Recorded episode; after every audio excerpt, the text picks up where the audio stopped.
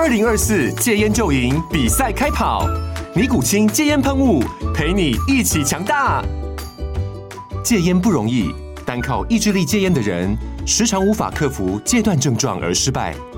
尼古清戒烟喷雾将是你的神队友，简单一喷，药品急速释放，立即缓解七大戒断症状，不限场合提高戒烟成功率。除了尼古清神队友，你还可以寻求专业医疗人员协助，一起迈向戒烟成功之路。尼古清戒烟喷雾，用科学方法戒烟，请咨询全台各大药局及戒烟门诊。本广告由尼古清戒烟喷雾、卫部药书字第零二七八三五号提供。嘉安嘉护股份有限公司，台北市中山区民生东路三段二号十楼，北市卫药广字第一一三零三零一九零号。尼古清戒烟喷雾，相伴每个新开始。你好，欢迎收看《决策者》，我是王嘉玲。全球的电力需求呢，不断的在上升，但是为了 ESG 哦，也就是所谓的永续发展，其实大家都在讨论怎么样降低能源的损耗。那今天我们非常荣幸哦，邀请到在这个产业已经近四十年的核心光通董事长叶绿松来跟我们聊聊。欢迎董事长。嘉玲好，各位观众大家好。好，董事长，刚刚前面我提到这个电力的部分，现在大家都讨论非常多。那尤其我们看到，其实经济部在去年他们就公布了二零三零年我们有一个节能战略计划。那当中他们也提到，尤其照能方面，二零二五年的时候，到时候要把所有市售的电灯泡全部都换成 LED。您觉得这个趋势好吗？其实欧洲已经开始要求，嗯哼，那么再把钨丝灯泡要停止销售，嗯。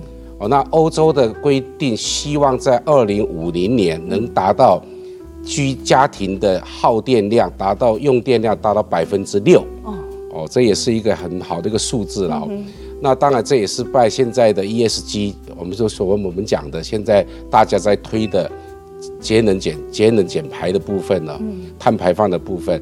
那当然在美国今年的二零二三年八月一号，美国政府也宣布了。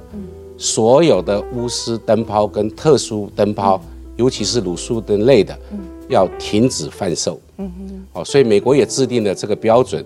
那么，如果全美国的家庭在用 LED 的产品照明的时候，嗯、它可以节省三十亿美元。哦，那碳排放的数量可以达到二点二吨。嗯，所以美国现在也带着全球在跑，欧洲也带着全球在跑，把 LED 的居家的照明。做得更大，所以在未来的市场这一块是可以看得到的。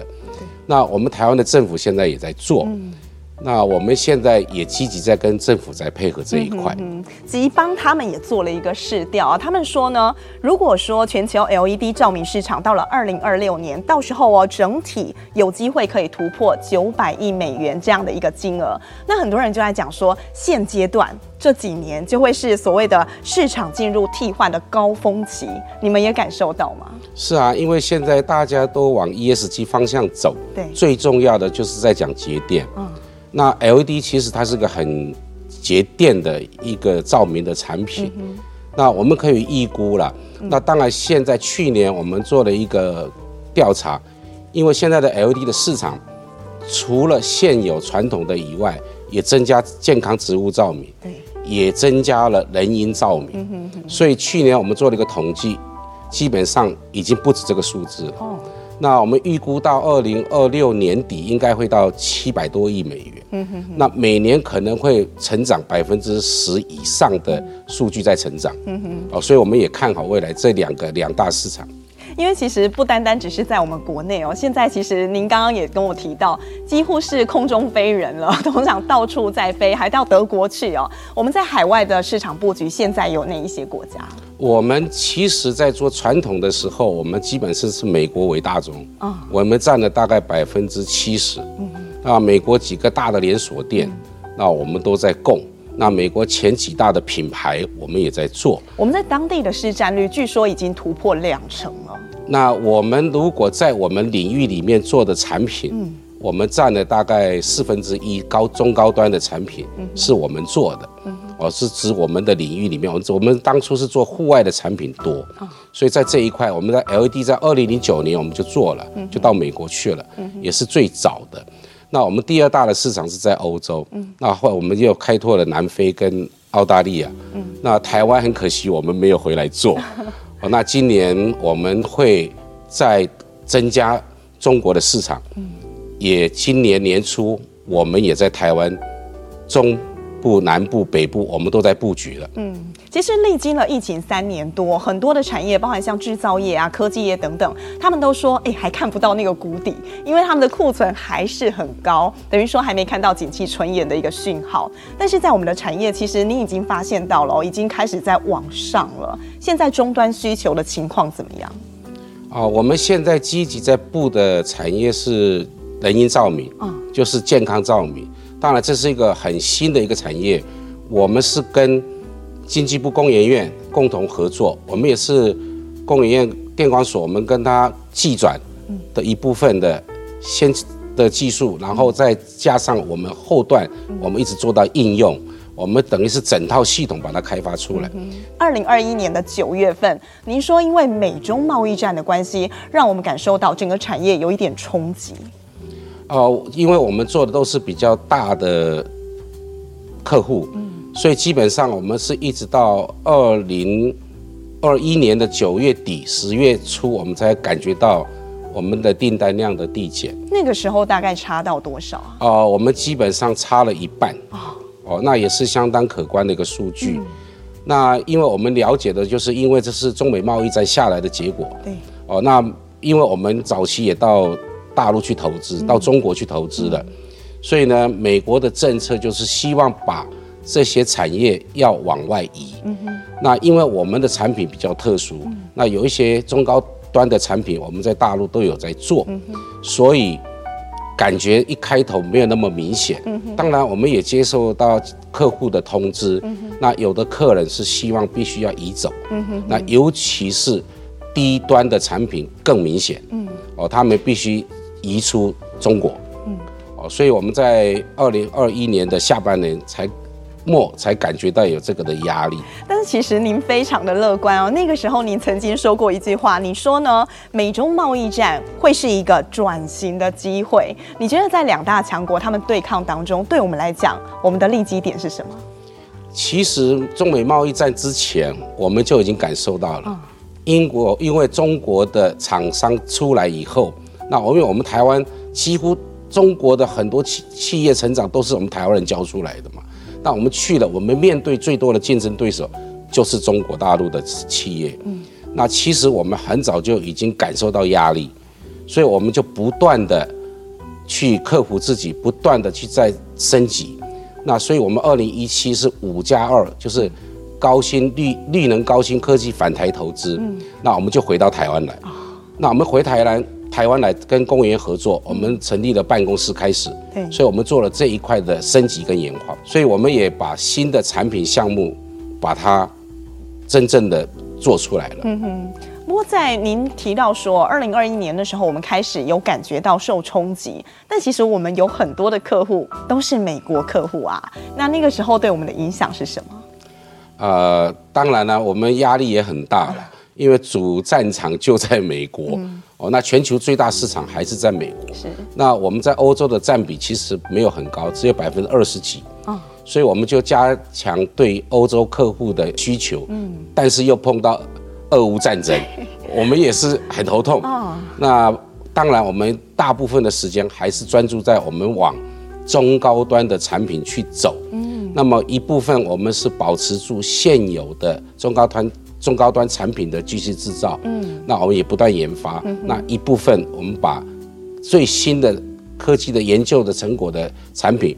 往台湾回来做，回来做，所以目前我们在台湾也在布局，也在走这一块。嗯，董事长刚刚有提到，就说我们现在又开始要回到中国去了。那其实我们看到中国，因为这段期间大家都在关注他们的经济到底什么时候要比较缓和一点，比较复苏一些。那九月份他们公布了他们的 PMI 指数，哎，终于是从四月以来第一次有稍微比较繁荣的一些迹象。那您现在看他们当地的景气，您怎么观察？呃，我因为时间蛮长时间在中国，对，那中美贸易战当然打的都是因为美国人讲的不公平贸易了。那我们在那里，我们现在接受看到的其实复苏是一个假象了。哦，其实真正的出口型的制造业，嗯，基本上没有想象的那么好。哦，哦，所以大部分传统的产业基本都走光了。嗯，哦，那他们现在要生存的，靠的就是要往高端方向走。嗯，不然就是新的领域的行业。嗯，就譬如说汽车，他们现在在做电动车。哦，他是他当然现在他们是。遥遥领先。嗯，那如果以原有传统的制造业来讲，很辛苦，很辛苦，非常辛苦。嗯，他也跟我们一样，他人工各方面都都涨，往上涨。那最重要是，美国希望把一些产品要移出中国大陆，这才是最重要的关键点。嗯哼哼，像后来地缘政治的一些布局哦，等于很多厂商你都必须要考虑到这个因素。那这也会影响到我们的布局吗？会的。因为现在又回到原来的地缘政治的贸易，嗯哦，像美国来讲，现在很多的公司，像北包括美国的公司也邀请我们去墨西哥，哦，那当然中国大陆来讲，中国它也希望建造它成为全球可以跟美国去抗衡的一个经济体，嗯，所以我们也在看美国、中国、欧洲的市场，嗯哼，哦，那未来这三个绝对是在市场上面会有互相竞争的一个地方。董事长其实很早哦，您看这个风向球都看得蛮准的。你很早就在台湾推广所谓的人因照明产业，那个时候你会想要推广是什么样的契机？啊，因为我是做传统灯具起家的，嗯、那我有一些朋友、好朋友都在公园上班，嗯、那大家都很熟。那因为我接触的也就是国外最先、最前卫、最先进的技术，嗯、那所以我们不断的从灯的产业不断去升级，嗯，哦，那这个是在二零一七年，那么我们回到台湾来，那也是一个机会，那我们跟电光所合作了，嗯，那他们刚好有这一块的技术，那刚好我们也想要这一块，嗯，所以我们就因缘际会就把这个人因照明就在双方的合作技转技术底下，我们在最困难的时候把产品把它实现。那个时候碰到最大的挑战是什么？台湾没有相对的人才。第二个，台湾没有这些的工厂可以去做。嗯。那又刚好碰到 COVID-19，所以我们在开发这个产品的时候非常非常的辛苦。嗯哼。那我们的人又不能飞。嗯。所以我们就要靠用邮寄的方式，用视讯的方式去开发这些产品。嗯哼。所以我们也花了很多时间跟金钱。嗯哼。所谓的人因照明哦，您可不可以用一般观众比较容易了解的方式跟大家介绍一下？呃，人因照明其实是非常简单可以理解的啦，嗯、就是说这个特殊的光源可以帮助你睡眠。哦其实光对人体是影响很多的，尤其是跟我们的健康几乎是息息相关。那我就要问你几个跟健康比较有关的这个议题哦。我们很多时间都是待在像现在摄影棚，我们都在室内。那室内的光对人体最直接的影响会是什么？其实很多人都有一个错误的观念，光不是越亮越好哦，光越亮越白就表示你的蓝光指数过高。嗯哼。那这个也被后来很多的人去关注了。嗯。哦，为什么这么多的孩子有近视眼？对为什么这么多老人家晚上不能睡觉？嗯、啊，原来里面含有太多的蓝光。哦。所以呢，在室内百分之八十的时间，我们人都在室内嘛。嗯哼。所以一天都在用一种光源。嗯。所以呢，造成你现在很多的光带给你的困扰。那另外我还想去看，就是说。大家在选购这个灯具的时候，我们通常大家都是小白嘛，市场小白，我一定是看它上面的标示。那上面标示大部分会写五千 K 啊、三千 K，或是光线色温等等。这个色温到底对人体的机能有什么样的影响？哦，这个尤其是我们讲光谱跟这个色温波长，对人影响是最大的了。所以国际上面他们现在已经有标准定下来。就三千 K 到五千七百 K，是现在的已经国际上面认定的标准。嗯、那当然，我刚刚也也在跟主持人讲了，你越白的光，其实不代表它是好的。OK，它我们现在讲的是健康的光。嗯、OK，那健康光也是未来人类生活很重要的一环。嗯哼。哦，那健康光会带给你生理时钟。嗯。带给你健康。嗯哼。哦，这个已经是被认可了。嗯哼，那很多人在睡觉的时候，我们通常会把灯就是关掉，但是我们也想知道，就是说卧室跟客厅的灯，在这个色温选择上，也应该要有所区别吗？哎，会。现在美国，我讲国际上面有两个协会，一个就是 CIE，嗯，国际标准委员会。那在二零一八年的时候已经发布 S 零二十六，它讲的就是光。嗯，那美国现在讲的叫健康建筑，讲 WELL。嗯，WELL 里面讲的就是说你在不同的吃饭的地方、睡觉的地方。都会有不同的光源跟颜色标准，包括亮度。嗯哼，现在在健康建筑里面已经把它规范出来。嗯哼，如果说我用健康照明的话，这个真的会影响到我们的平常生活作息或健康吗？会，所以你看，为什么中午的时候我们的精神状况是最好的？嗯，那就是因为阳光在中午的时候是对人是最好的。嗯，它的褪黑激素只是被抑制的，嗯，让你很兴奋。嗯，那到了晚上。那为什么你不好睡觉？因为你还是一样一种光。哦。那如果到了晚上，你跟太阳光一样的时候，它那个时候的光是你的褪黑激素会不断的增加，就会帮助你睡眠。嗯。人在那个时候，你们就感到啊，我疲倦了，我想睡觉。嗯。所以这就一日光。那么我们现在把这个太阳光的一天的周期，我们把它搬到室内来。所以你在室内，你就会感到跟太阳光一样。所以你在一天的作息生理时钟里面，你也跟太阳光一样哦。其实刚刚听了董事长谈这么多，都会补充一些生活的小知识。另外，我们还想说，现在很多人会到台南去玩的时候，如果说他们搭高铁啊往返，经常就会可以看到，就是说有一个美丽的园区，而且有两只大鹿是非常醒目的。这个地方呢，就是沙仑智慧绿能科学城。我们也很早就已经进驻到这个地方去了。因为我回来头五家回来的时候，其实我二零零九年我就已经在做低压弱电的产品到美国。那美国第二大连锁叫 Lowe's，那么我们那个时候就已经做成低压的产品到美国去卖了。那刚好我们台湾，我们政府也想去做这一块，所以在台南设立了绿能展示场域。所以我们那个时候就跟公园在合作，他们就邀请我们。看有没有机会到台南去，嗯、那我们就因为我们也做健康照明，嗯、我们也在做这一块，嗯、所以我们就顺利的我们就进驻进去了。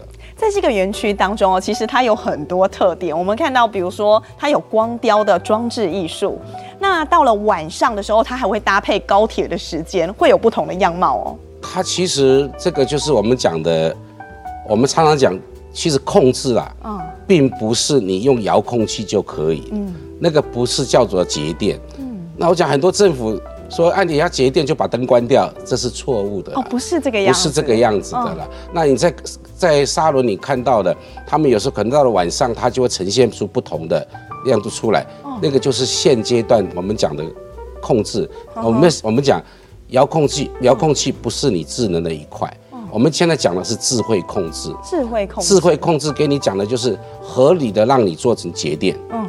哦，就是这个原理，用智慧去做节电。当我不用它的时候，我就尽量减少它的用电，尽量把光减减少用。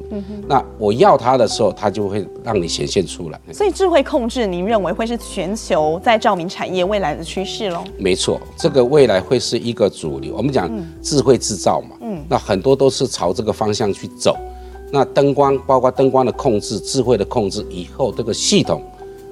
都会进入到我们生活圈里面。嗯哼，目前来讲，我们看到都很浅显的一块了啊。那大家现在手上，包括我想主持人你家里可拿的可能就是遥控器搞调一调，那个都还算是最最基本的了。OK，那未来一定是走到智慧控制的这一块上面去。就说啊，那你回家了，我让他设定时间，他就会帮你的控制就帮你做起来的。嗯哼，OK。哦，所以这一块我看未来的市场它是非常非常的大。嗯哼哼，您觉得未来有什么是可以让大家，也许观众现在不单单只是遥控器这样转一转，它还有什么是它未来可以想象得到的？呃，譬如我会讲说，不同的场域、不同的地方，会用不同的时间段去控你要的。哦、譬如说我今天很忙，嗯，我回家，以前是我回去遥控器开开再打开，嗯。那未来以后可能就生活上会更加的智慧。嗯，我什么时间点我要用到什么样的光，我要用到多少的亮度，嗯，它会自动自动帮你开或关。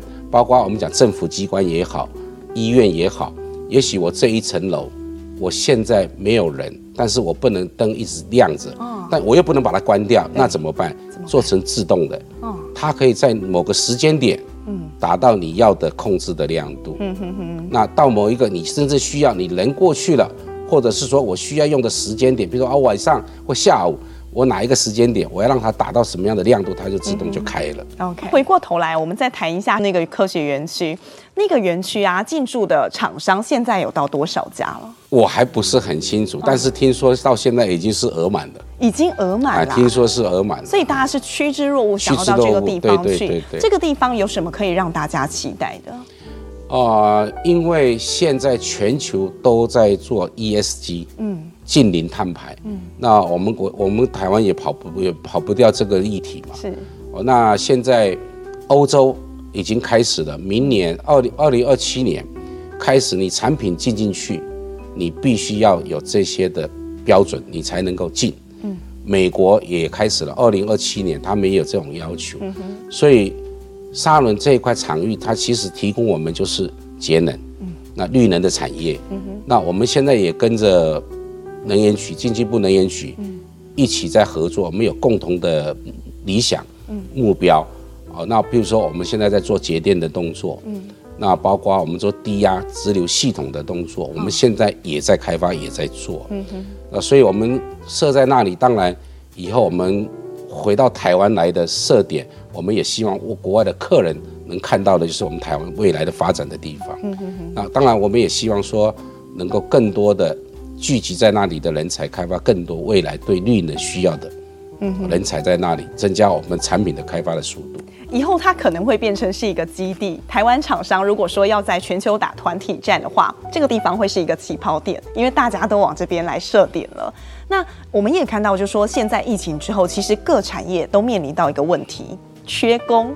那即便我们已经往这个比较高端一点的市场来走，我们现在有碰到类似的困扰吗？不光是我们台湾缺工了，在中国也缺工，全球也在缺工。那怎么办呢？这个问题？呃，我们现在回来，当然我们也是会做自动化的基础为优先的。嗯、那我们也考虑回台湾设，但我们回台湾设，尽量朝自动化的方向去走。台湾缺工的问题大过中国吗？大过，目前比大陆更严重。嗯、那我是觉得政府应该更开放了。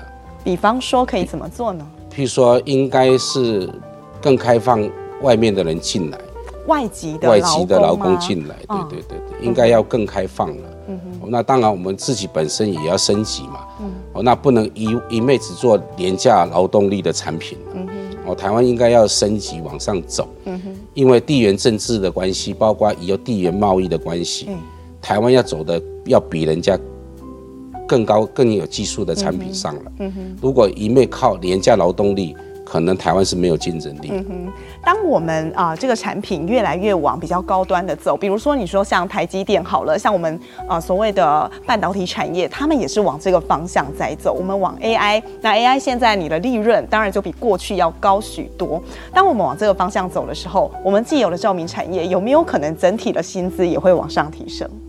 会啦，这个是一定的啦。嗯，因为毕竟你往更高阶技术的产品往上走，我们才能生存嘛，是，对吧？那因为早期我们会往大陆走，要的就是廉价劳动力，但是这个不是长久之计。对，每一个产业都一样。嗯，哦，那你要不断的去创新，不断的去往高端、高附加值的产品去做，你才有竞争力。嗯哼，那台湾也是一样嘛。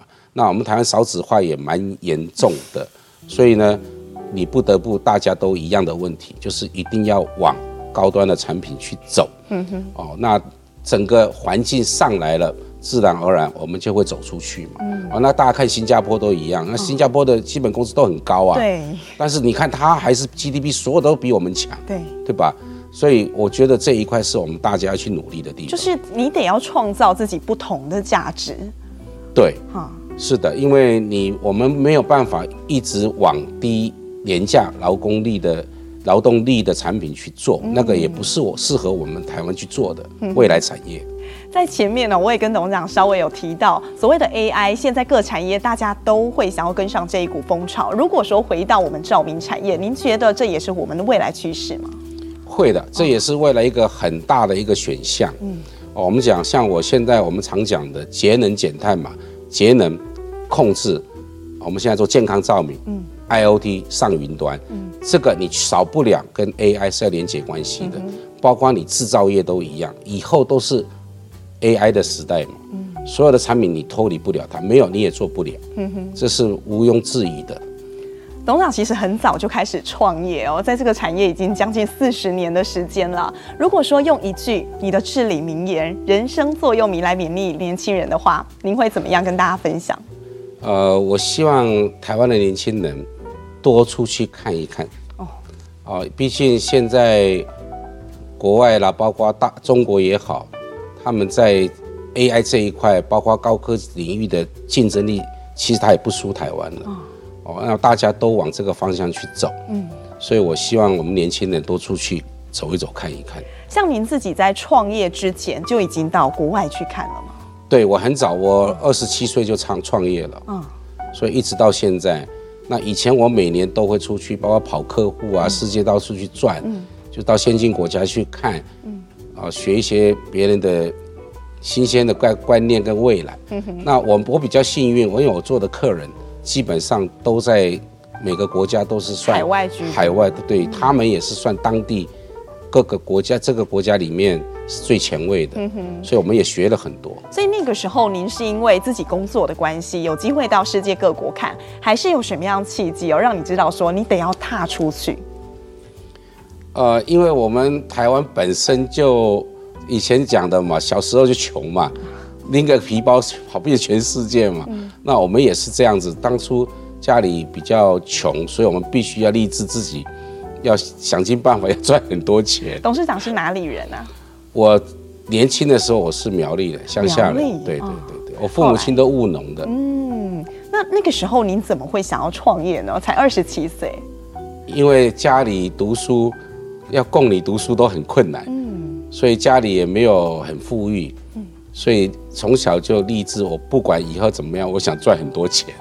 创业这么多年，从二十七岁一直到现在，当中你一定也历经了很多高低起伏。那这么多年来，您有没有哪一些啊、呃、挑战，对你来说是印象最深刻，也奠定了你后来比较正确的一些方向？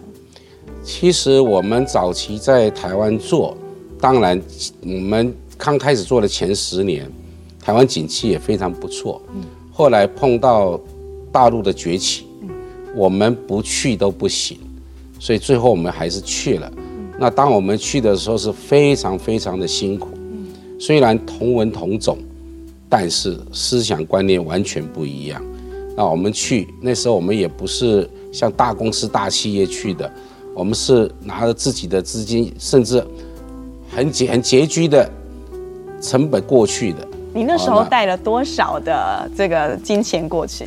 哎，这个说出来，我们当初带了二十万新台币，从贸易开始做的。二十万你就已经到中国去打拼了？对对对。哦，那我们从那时候一开头，我们想只做贸易。哦。那后来因为品质各方面不符合我们要求，嗯，就慢慢又变成干脆自己干脆自己来。那厂越做越大，连我太太都笑我，你在骗我。真的啊？那时候太太没有跟你一起过去，你自己一个人到。我们那时候在一起在那边创业，哦，在那边在大在中国，等于是我们一起创业的。很多人都说中国真的就像你刚刚所提的，跟我们同文同种啊。照理说，你过去应该是很方便、很好发展的。你那时候去到那边，有没有什么让你印象比较深刻、比较深刻的一些挑战跟困难？其实早期我们去是非常非常辛苦，大陆什么都没有。哦，他们叫三来一补的，啊，很多物料件都是从台湾去，哦，我们也吃过亏，啊，进去出不来，进去出不来，进去出不来，毕竟两岸的政策都不一样。那时候大陆刚开放，它很多政府的政策，包括很多框框条条，我们根本都不知道，所以呢，我们出货是遥遥无期的，那东西怎么进去报关都非常非常辛苦，哦，所以这个我们从。很辛苦的环境，一直到现在，当然到了末期，大陆的改变也非常非常大。嗯，他也要感谢我们台湾，嗯、我们台湾人给他带来太多太多的成功成功经验。对呀、啊，那我们台湾去把资金、技术、客户全部带给他了，嗯哼，所以大陆会这么快的成长。其实跟我们台湾是息息相关的。嗯哼，其实，在疫情之后哦，很多的国家，如同你刚刚所讲，您的客户也跟你要求说到墨西哥去。那其实现在还有一个热点哦，就是说，其实疫情前大家就讨论很多新南向，在东南亚这些地方，您有考虑过吗？呃，我有的客人希望我去，那有的客人不希望我去。哦，所以这个也是两极化哦。希望跟不希望之间的原因各是什么？呃。有一部分客人是希望我去墨西哥，哦、那有一部分现成的客人，他他现在到越南，他希望在越南可以买得到东西，但是到越南，因为我一些朋友去了，也不尽很理想，哦，哦，那毕竟他也也缺工，哦，那他人口数也不足嘛，那我们现到到后来，我们很多客人。有到印尼的，有到印度的，也有到菲律宾，都分得很散。嗯哼。那当然集中比较多还是在越南。嗯哼。哦，那到越南刚好又碰到疫情。嗯。所以呢，很多步调都减缓。嗯。哦，所以目前呢，现在疫情开放以后，真正有在往大量去做的，到目前来讲还没有很完善。嗯哼。那因为地缘政治经济的关系嘛，那基本上他们我几个大的客人。还是希望说能够到墨西哥，嗯哼，但是因为我们已经到这个年纪了，我就没有去考虑了。当然还要传承啊。我现在考虑的是希望不再去做传统的产业的低价的廉价的产品，嗯，我们现在都往高端产品来走，嗯哼，我还是希望在台湾生根，嗯，哦，毕竟台湾在这一块还是很有机会，嗯哼，哦，所以我比较大的选项还是回到台湾了，嗯哼，毕竟台湾是我们。自己土生土长的土地，嗯哼，好，这是我期望的。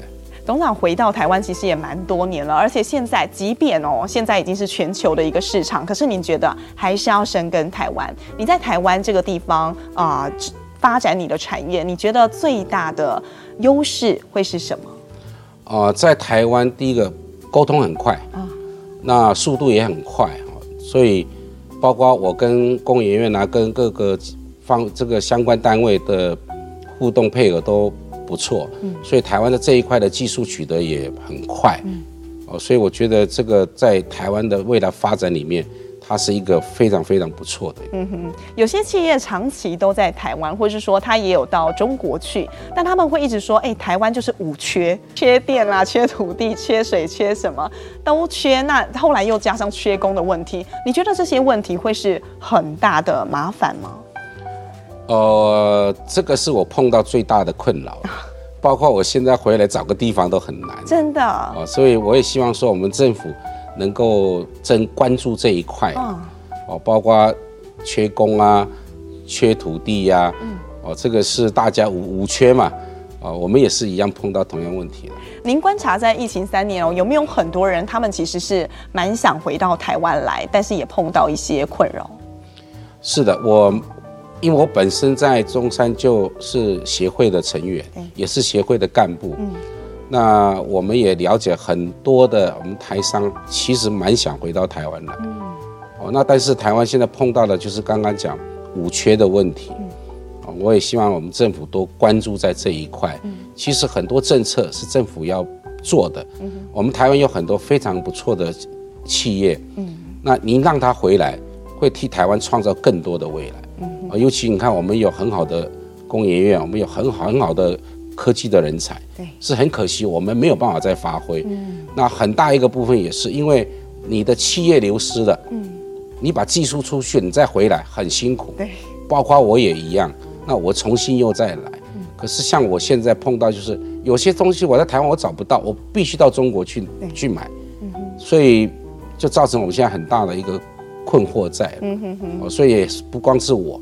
很多台商也碰到同样问题。嗯哼，那你到越南到其他地方投资，倒不如回家。嗯，那回家只要条件好，我相信大家都愿意回来。董事长刚刚在节目当中，其实跟我们聊了很多有关于人因照明，还有健康照明。那如果说以产业来讲，我们现在大家都看得比较近一点，因为变化太快了。以五年来说的话，我们有没有什么样的愿景跟蓝图？